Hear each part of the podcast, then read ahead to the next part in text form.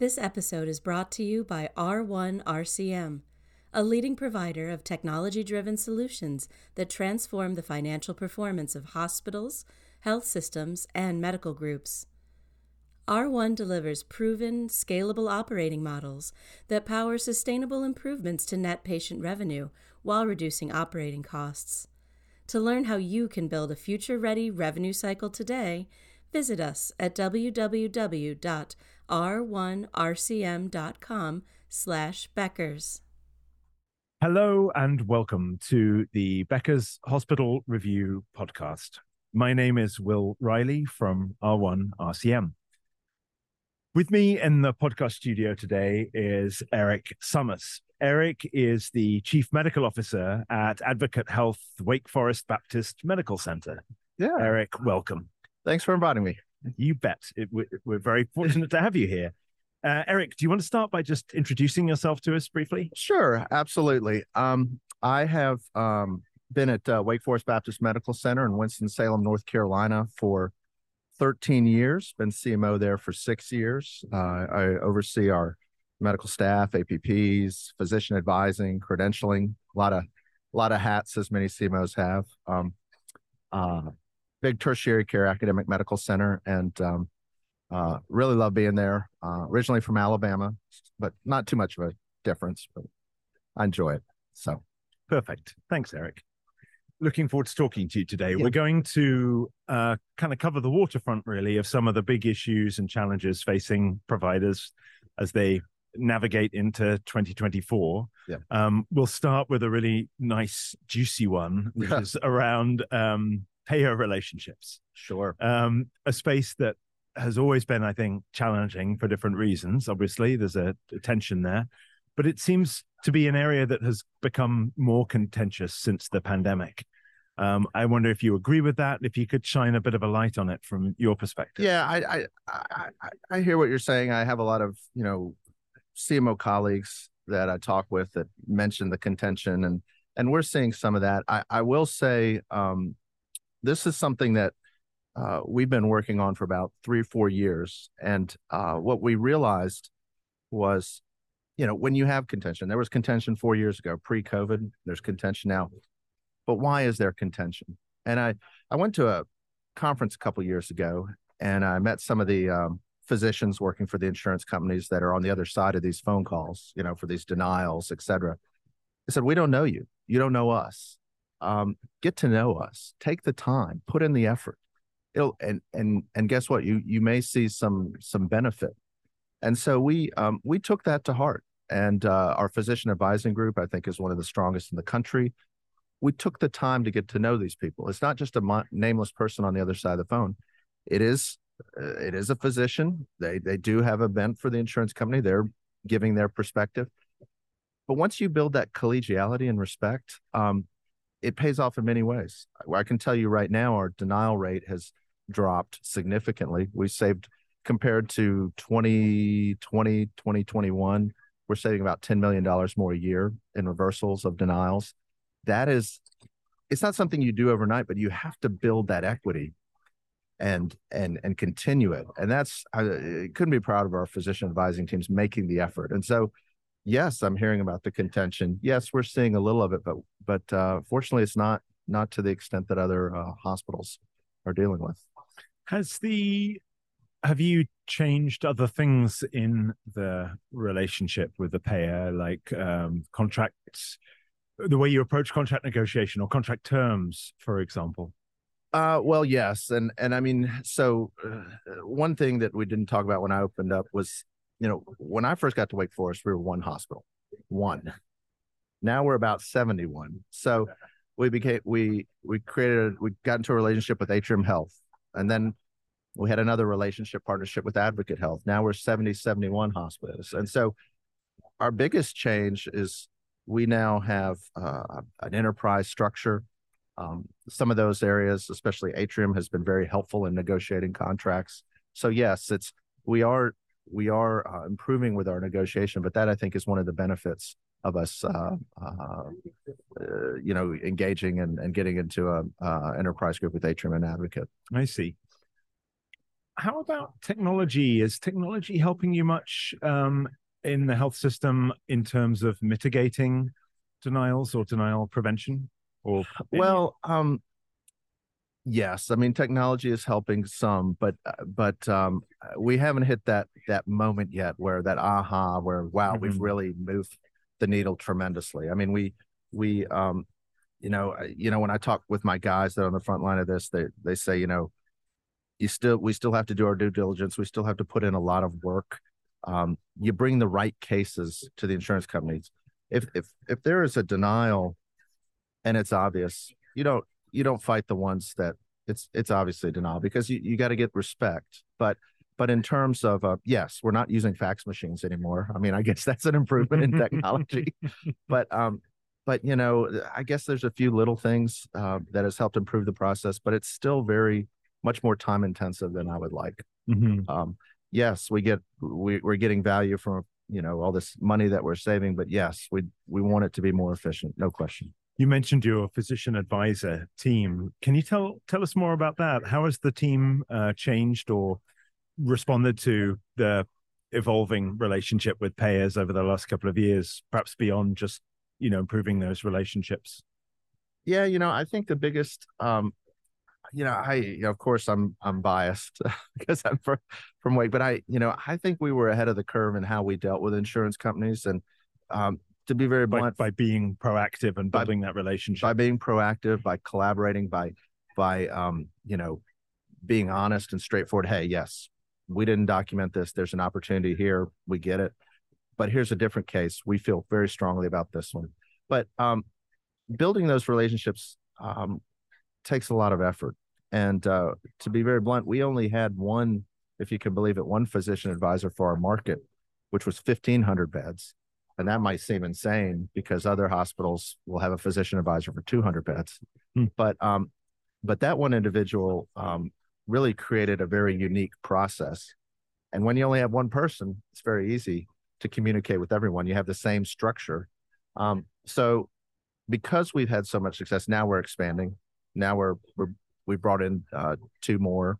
We're bringing in another, and so we're we're we're basically for you know I'll use an Alabama analogy here.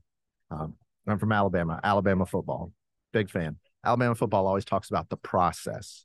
You develop the process, and so we have developed that. So now we're expanding the process, and and we're very proud of it. And we'd like to take it to um, you know down south, our Georgia colleagues, our Charlotte colleagues, and and up north advocate we you know and that's one of the benefits of an enterprise is you learn you learn the strengths of each hospital and you make make the whole team stronger so um yeah we started small but uh but yeah we're doing pretty well can you share some of the magic of the process uh well you know the you know and it's i can share the magic uh, but uh, almost all the magic but but um it's it's really very simple and it's the same as really every other magic that we can talk about with patients, we can talk about with other physicians.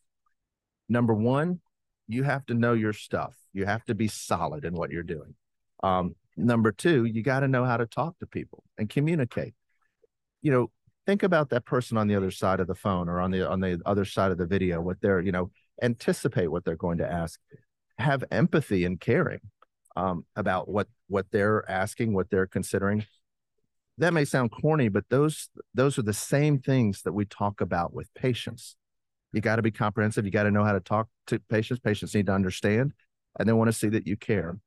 Uh, we put a lot, and and there's more to it than that, but that's the core, and that's what what um, translates not just with um, you know our insurance companies and our physicians on on that side, but uh, with nursing homes, with LTACs, it's really very simple. It's it's a relationship business, and um, and you you know it's really somewhat surprising that that more hospitals haven't b- bought into that. I think it I think it takes time and effort, and and it's not something it's not something you can do overnight. Building trust, mm-hmm. but um, but yeah, that's what I think the difference is, and they and they know when we call.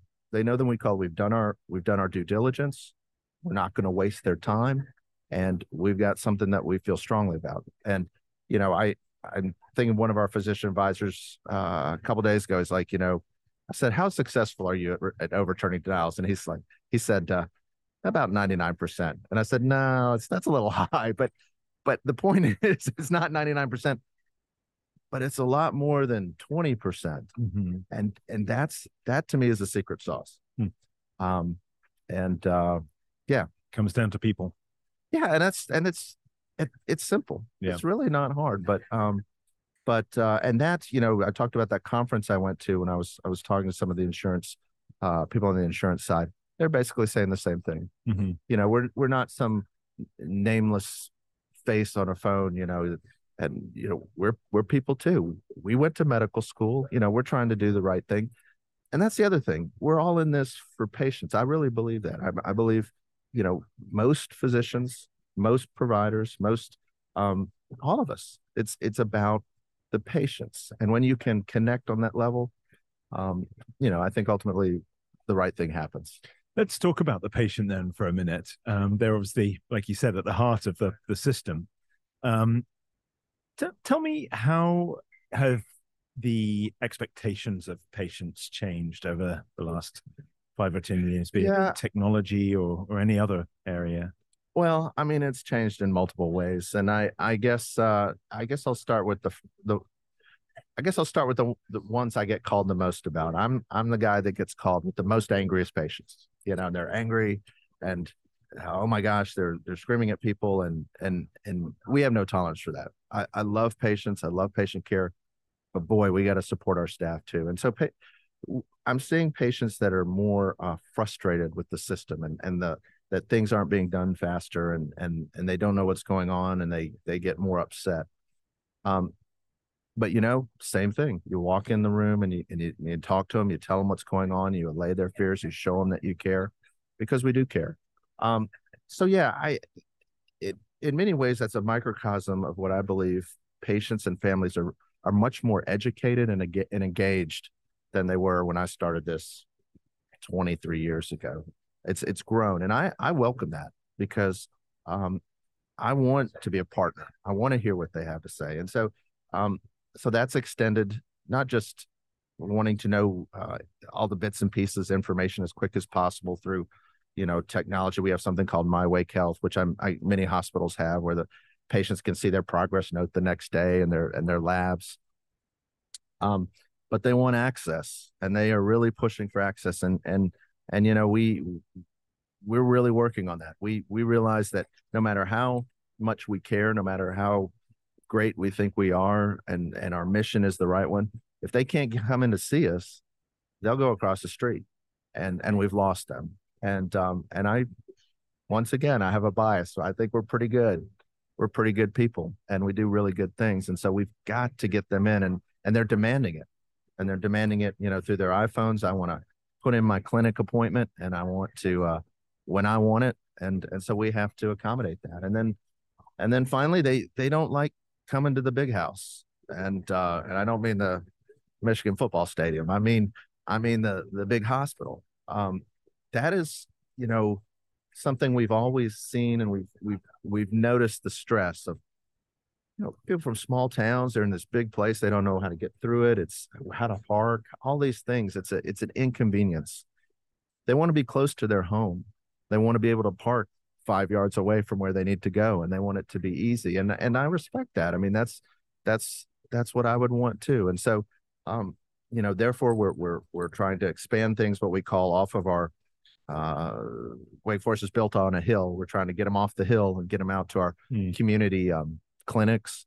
Uh, you know we're having we're more outpatient clinics more outpatient surgery centers what whatever it takes to um you know improve that experience because you know uh, there's the other element of all this.